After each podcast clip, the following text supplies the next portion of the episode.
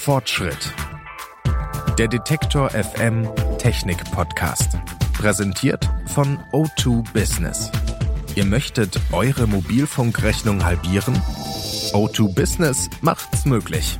Jetzt schnell sein und sparen. Exklusiv für alle Geschäftskunden auf o2business.de. Hallo zusammen, ich bin Anja Bolle. Schön, dass ihr wieder eingeschaltet habt zu einer neuen Folge Fortschritt. Wir starten in diese Staffel ja mit ein paar Rückblicken. Wie hat sich die Technik weiterentwickelt, seit wir das letzte Mal darüber gesprochen haben? 2018 haben wir in einer Episode Fortschritt Übersetzungsgadgets getestet. Die sollten besonders für den Urlaub hilfreich sein, weil sie in Echtzeit gesprochenes Wort übersetzen können.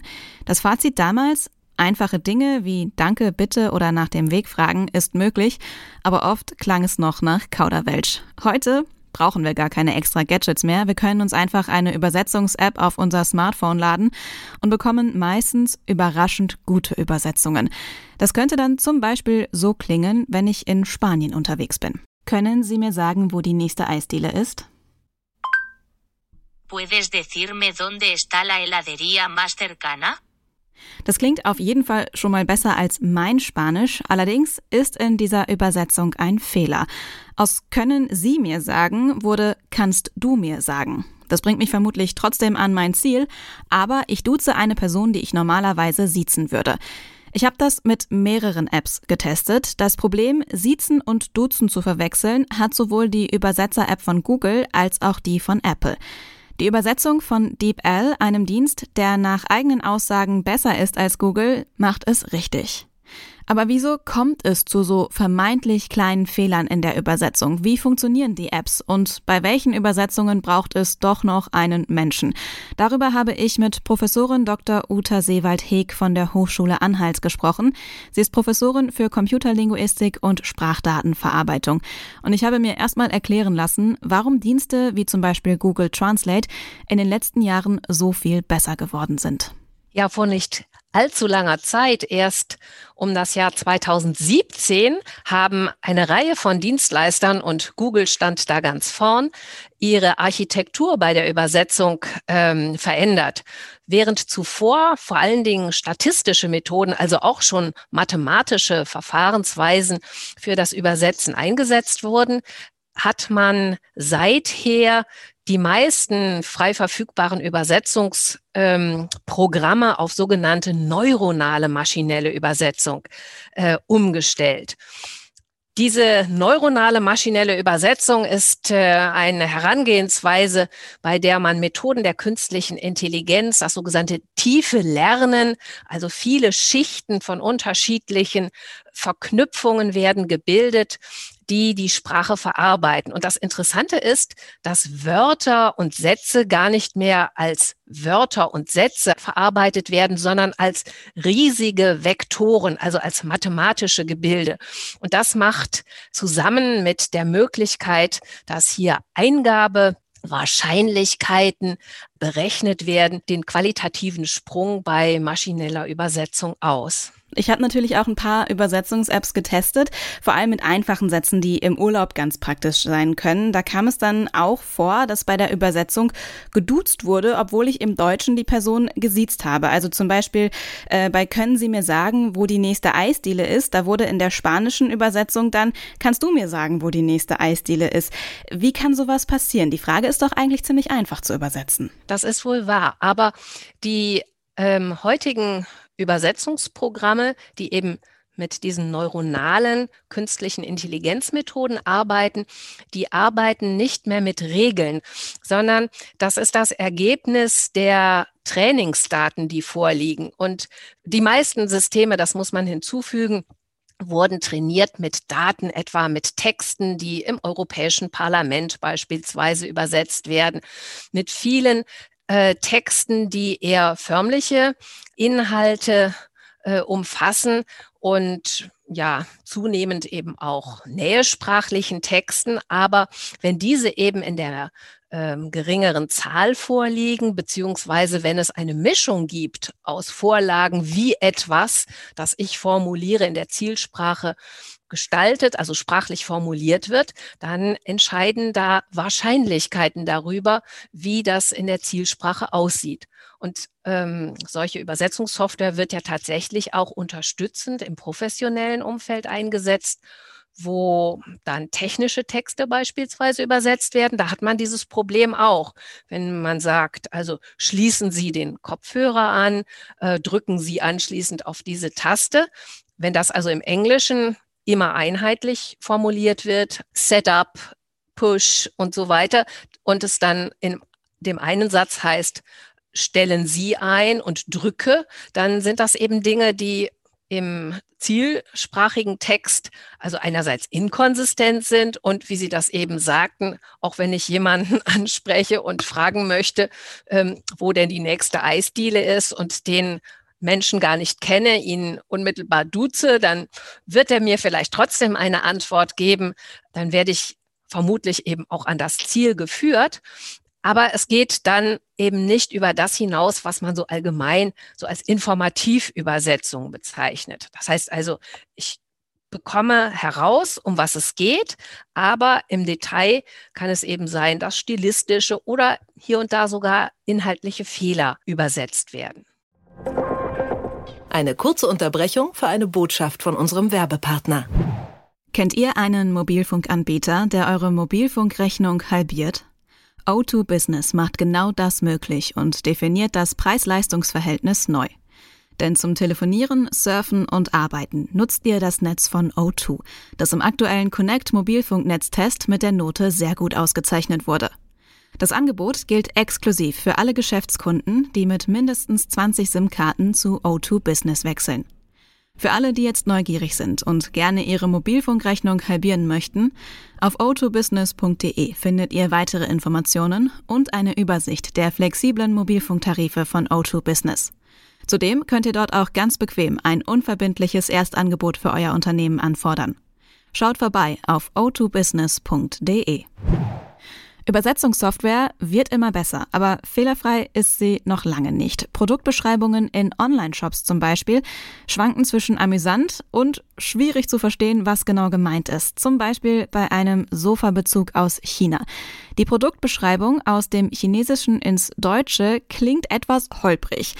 Dieser Sofabezug schützt Ihre Sofa vor Verschmutzungen, Flecken, Abnutzung und Verschleiß zu verhindern, dass es immer ruiniert. Frau Sewaldheg, Online-Shops müssten doch eigentlich eine ziemlich große Datenbank haben, mit denen sie die Übersetzung trainieren können. Warum scheint das trotzdem noch so schwierig? Bei dem aus dem Chinesisch kommenden Text ähm, da ist die Frage, ob das tatsächlich auch mit einer neuronalen maschinellen Übersetzung übersetzt worden ist, da ja auch Artikelfehler, also relativ viele grammatische Fehler äh, bestehen. Das ist nicht mit hundertprozentiger Sicherheit zu sagen, aber grundsätzlich liegt es tatsächlich eben daran, wie groß äh, die Datenmengen sind. Und wenn ich nun sage, na ja, ich habe ja hier mehrere tausend Produktbeschreibungen, die nutze ich als Trainingsmaterial, dann ist das schon nicht schlecht. Aber man muss sich vorstellen, so im Hintergrund ist dieses Stichwort, was viele vielleicht schon gehört haben, Big Data. Da sind eben Tausende von Einheiten, manchmal tatsächlich noch wenig. Also wir müssen in die Zehn- und Hunderttausende gehen, damit äh, bestimmte Aktivierungsmuster auch sichtbar werden, damit ein System eben lernt, dass die Übersetzung ähm, eines Satzes, einer Phrase eben genau diese in der Zielsprache ist. Und die Systeme, wenn sie dann trainiert werden, die haben meist eben ausgangs- und zielsprachige Texte vorliegen und die werden so lange trainiert, bis man sagt, ja, jetzt kommt immer das Richtige raus oder zumindest annähernd zu 100 Prozent das Richtige heraus, also in 98 oder 99 Prozent. Und wenn dann dieses Training abgeschlossen ist, dann lässt man gewissermaßen das Programm auch auf andere Texte los. Und das sind natürlich dann Daten, die nicht zwangsläufig eins zu eins in diesen Trainingsdaten enthalten sind. Und da ist dann ausschlaggebend, wie die Häufigkeiten sind, äh, gewesen sind in den Trainingsdaten, ob die Fachausdrücke, die Terminologie so darin enthalten war, da kann es eben zu Fehlern kommen. Unser Sprachgebrauch, der ändert sich ja auch immer mal wieder. Aktuell diskutieren wir hier in Deutschland äh, stark über das Gendern in der Sprache. Wie schnell kann sich denn eine Software auf den Sprachgebrauch oder an den Sprachgebrauch auch anpassen, wenn sie einmal trainiert wurde? Also solche Übersetzungsprogramme, die müssen immer wieder trainiert werden. Es ist also so, dass sowohl Firmen als auch eben diese Anbieter, sind ja auch Unternehmen, die das frei zur Verfügung stellen, ähm, korrigieren gewissermaßen oder trainieren diese Systeme weiter, damit sie eben Schritt halten können, wenn eben äh, gegenderte Formen verwendet werden. Die können zunächst einmal oder werden zunächst einmal dazu geführt haben oder führen auch in vielen Fällen noch dazu, dass die Übersetzungsergebnisse fehlerhaft werden. Ich habe selbst auch äh, kürzlich ausprobiert, dass denn etwa, wo das Sternchen steht, Allerdings bei die, Stern, der, da, da wurden dann die Formen äh, mit in die Zielsprache übernommen, unverändert, also unübersetzt, weil das nicht erkannt worden ist. Aber an anderen Stellen so etwas wie das Sternchen zwischen der ähm, Stammform und der weiblichen Endung hat dazu geführt, dass zumindest sozusagen die ähm, der Wortstamm und der Plural, die Mehrzahl ähm, dieses Wortes auch korrekt in die Zielsprache übernommen worden sind oder übersetzt worden sind.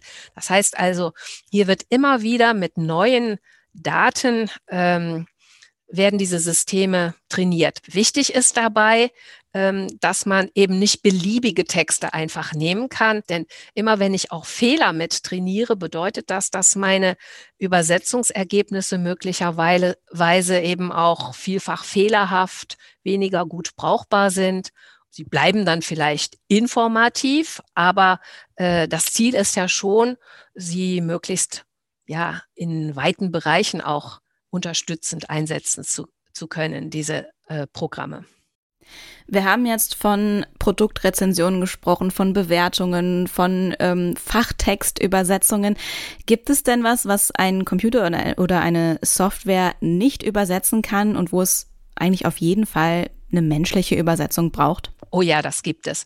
Also einerseits ist es so, dass schon im Marketing, in der Werbung, wo mit ähm, ja, sprachspielerischen Mitteln, mit Redewendungen äh, gearbeitet wird, sehr kreativ auch appelliert wird ähm, an Wünsche der Kunden. Das, das sind Dinge, die maschinelle Übersetzung äh, im Allgemeinen nicht in der Lage ist, wiederzugeben. Man kann das auch ganz einfach mal ausprobieren, wenn man so etwas hat. Es regnet in Strömen oder es äh, schüttet wie aus Eimern, also es regnet in Strömen. Google kriegt das hin mit äh, Cats and Dogs, it's raining Cats and Dogs, aber es schüttet wie aus Eimern, da würde man auch was Vergleichbares erwarten. Das klappt nicht. Und das ist ja so gesehen schon ein relativ einfacher Satz.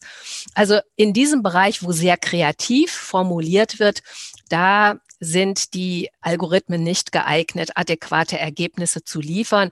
Denken wir dann weiter an äh, schöne Literatur, etwa an Gedichte, das ist völlig unmöglich, denn da geht es ja gerade darum, so subtil Eigenschaften einzelner Wörter ähm, zu nutzen, Reime zu bilden oder auch ungereimt zu dichten.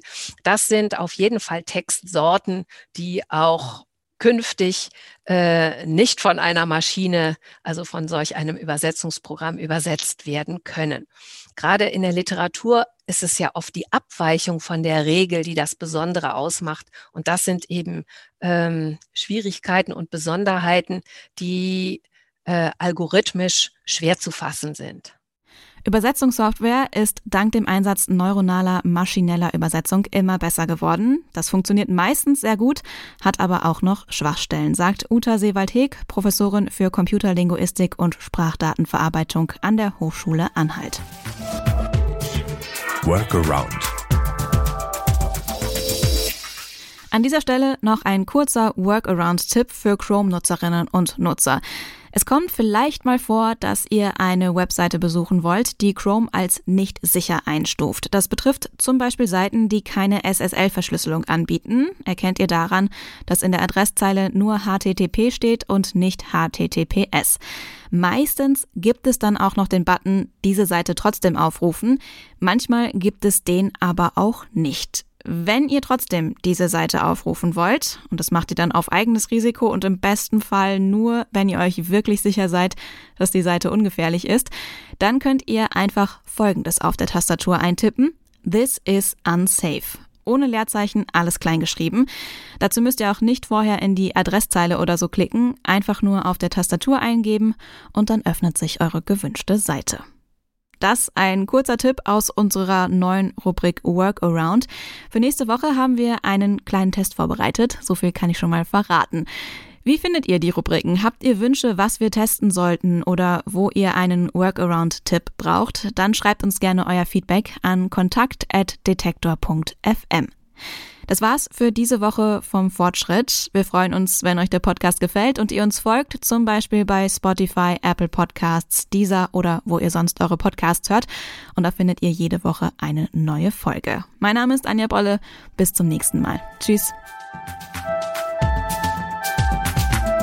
Fortschritt.